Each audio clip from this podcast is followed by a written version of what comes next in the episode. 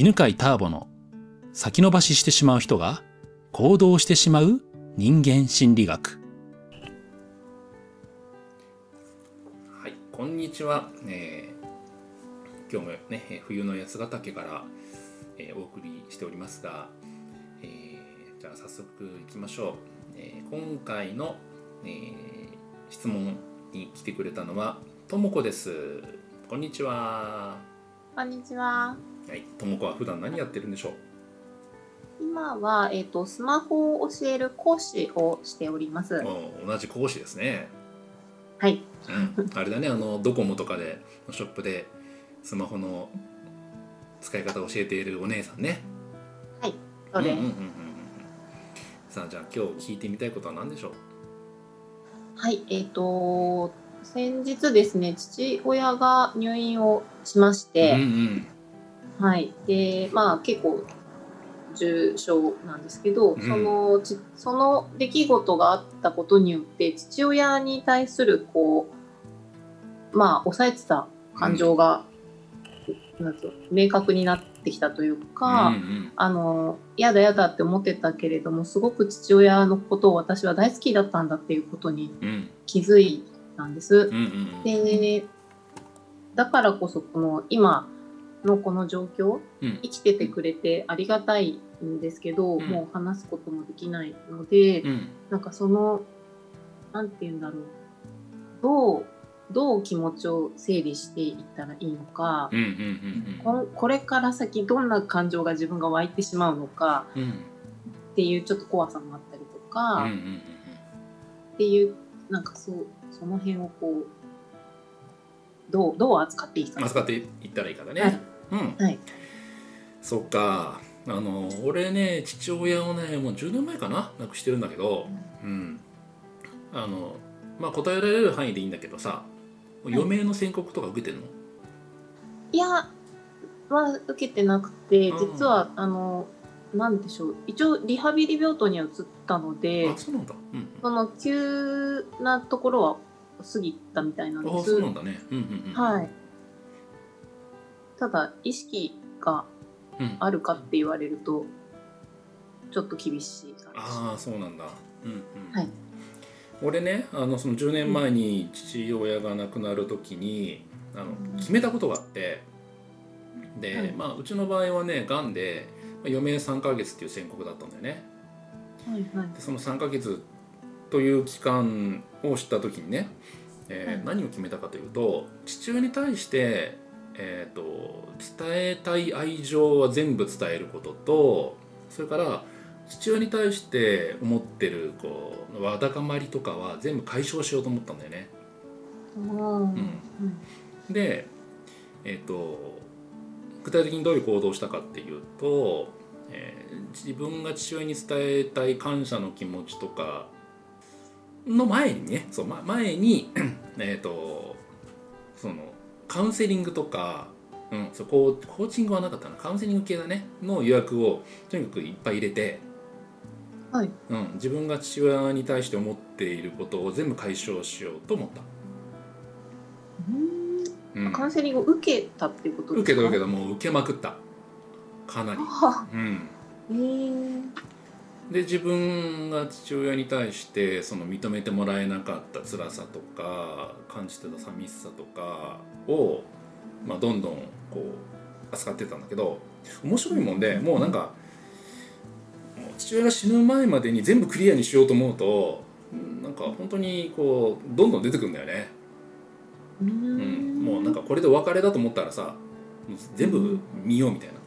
な、なんかこの先もずっとじゅうねんにじゅうねんさんじゅうねんずっと続くと思うとさ、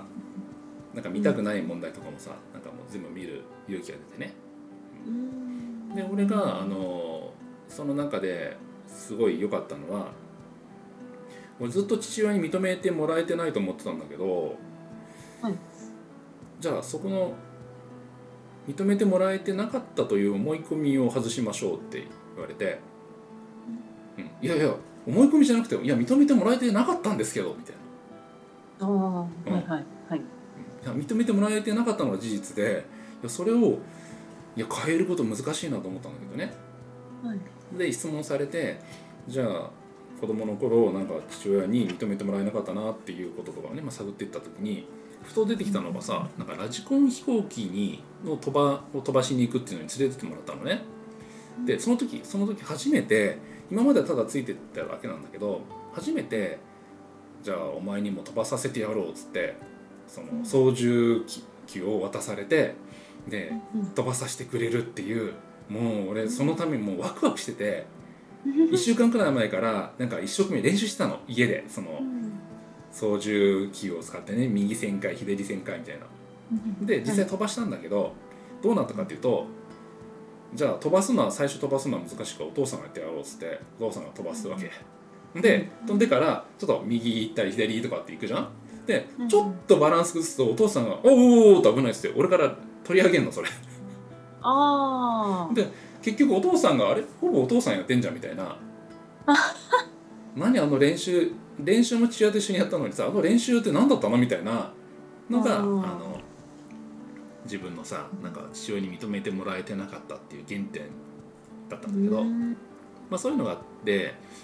それは父親に認めてもらえてなかったのが事実だと思ってたんだけど、でも見方変えたらそれって、じゃあなんでお父さんはその操縦桿を取り上げたんだと思いますかって言われた時に、俺はね当時はあラジコン飛行機が落ちるのがもったいないからだと思ってたの。あでもちょっと大人になって今思うのは、それね子供に失敗体験をさせたくなかったんだよね。あうん、だからその楽しいという思い出にしたいから、だから父親は落ち、落ちちゃった残念感を味わわせたくないために取り上げてたんだなっていうのがあった、あった時に、まあ、大事にされてたんだなと思ったの。うんうん、っていうようなことがあってね。で、えーと、何が言いたいかっていうと、その多分ずっとなんていうのかな、認めてもらえなかったその原点の記憶とかって、うん、父親が亡くなるって思わなかったら出てこなかったと思うんだよね。うん、で心の底から俺は死ぬ前までに父親のことを認めたいなと思ったのね。はいうん、だからうんと期限が決まってたから、その時はさんかげつっていうね。それで取り組むのにとてもいい機会だった。うーん、うん、でそれで取り組みながら思ったのは、やっぱり今もトム子もね言ってたけどさ、はい、やっぱりその自分は父親のことすごく好きだったんだとかさっていう気持ちが本当出てくるんだよね。うん、なんかもう俺は溢れてきて、その父親のお父さん、俺そういえばお父さんのことも大好きだったなと思って。うんうん、でそれをあの父親のね面会に行く時にはメモしといて、はい、これとこれ伝えようと伝えようと思って。でメモして覚えておいて、まあ、だんだん意識がなくなってくんだけど、その父親に対して、はい、お父さんさって俺この時にねあの自転車を教えてもらったのすごい嬉しかったよとかね。うん、うん、あとよく考えると父親ってねあの俺に対してその息子に認められたいっていうのがあったんだよ。えーうん、だからなんか父 親, 父親が独立した時にね、まあ、リストラされて独立した時に、うんうん、なんかいろんなビジネスを始めたんだけど、俺ふ と, もふと漏らした言葉があって、うん、お父さんがでも自分で会社やったら俺本当尊敬するわって言ったの。俺も自分でビジネスやってたから、うん、そしたらお父さんめっちゃ張り切ってさ「おそっかじゃあお父さん頑張るぞ」っつってすげえ頑張ってたの。でそれを思い出して、あお父さんも息子に認められたかったんだって、もう立派なお父さんだねって言われたかったんだっていうのに気がついたんだよね。へー、うん、俺は子供の時に父親に認めてもらえなかったと思ったから、だから認められる努力をしながらプラスけ父親なんかみたいなさ否定してたんだよ。認めてくれない父親、父親に対して否定的な態度をとっていたのね。うん、うんうんうん、だ多分それを感じていたと思うのね。なんか息子に認めてくれてないぞみたいな、うん、もらってないぞって、うんうんうん、でそれを俺は父親に対してね、俺はお父さんのこと本当にすごいと思うって、うん、子供もこんな育ててるし家も買ってるし、うんうん、で俺が起業したいって言った時にねおいいんじゃないかって言ってくれたし、うんうん、なんか俺がやりたいと思ったことをお前はそんなことするなって、まあ、否定しない父親だったからさ。はいうん、ただ愛情表現とか全然しなかったけどね、うんうん、そういうところと俺尊敬してんだよっていうのを、うんまあ、もうほとんど意識はなかったけど、伝えられた時になんか自分の中ですっきりしたのね。うんだからなんかこう父親に伝わったかどうかじゃなくて、自分の中で本当伝えたかった自分の本当の愛情とか感謝とかをとりあえず伝えるだけでなんか満たされるし、はいはいうんまあ、もしかしたらね、まあ、うちの場合はそれで特にじゃあ劇的になんか意識が回復したとか全然ないんだけど、うんうん、現実変わらなくても自分自身がなんか心が穏やかになったりとかするから、うんうん、伝えたい感謝と愛情と尊敬の気持ち、うんうんうん、そうそう、うん、お父さんもね、とも子にねなんかこう認めてほしかったという気持ちもあると思うしねうん、あるかもしれないですね、うん、そうそうそうそう、まあ、そういうのを伝えてみたらいいんじゃないかなと思うよ。えちなみに直接今、うん、あの面会っていうのがコロナでできなくて伝えるっていうのが物理的に不可能なんですが、うん、そういう場合はどうどうなの？あのまあ、どうせコロナいつかさ収まるからさ、その時まで待てるなら待ってから行ったらいいと思うし、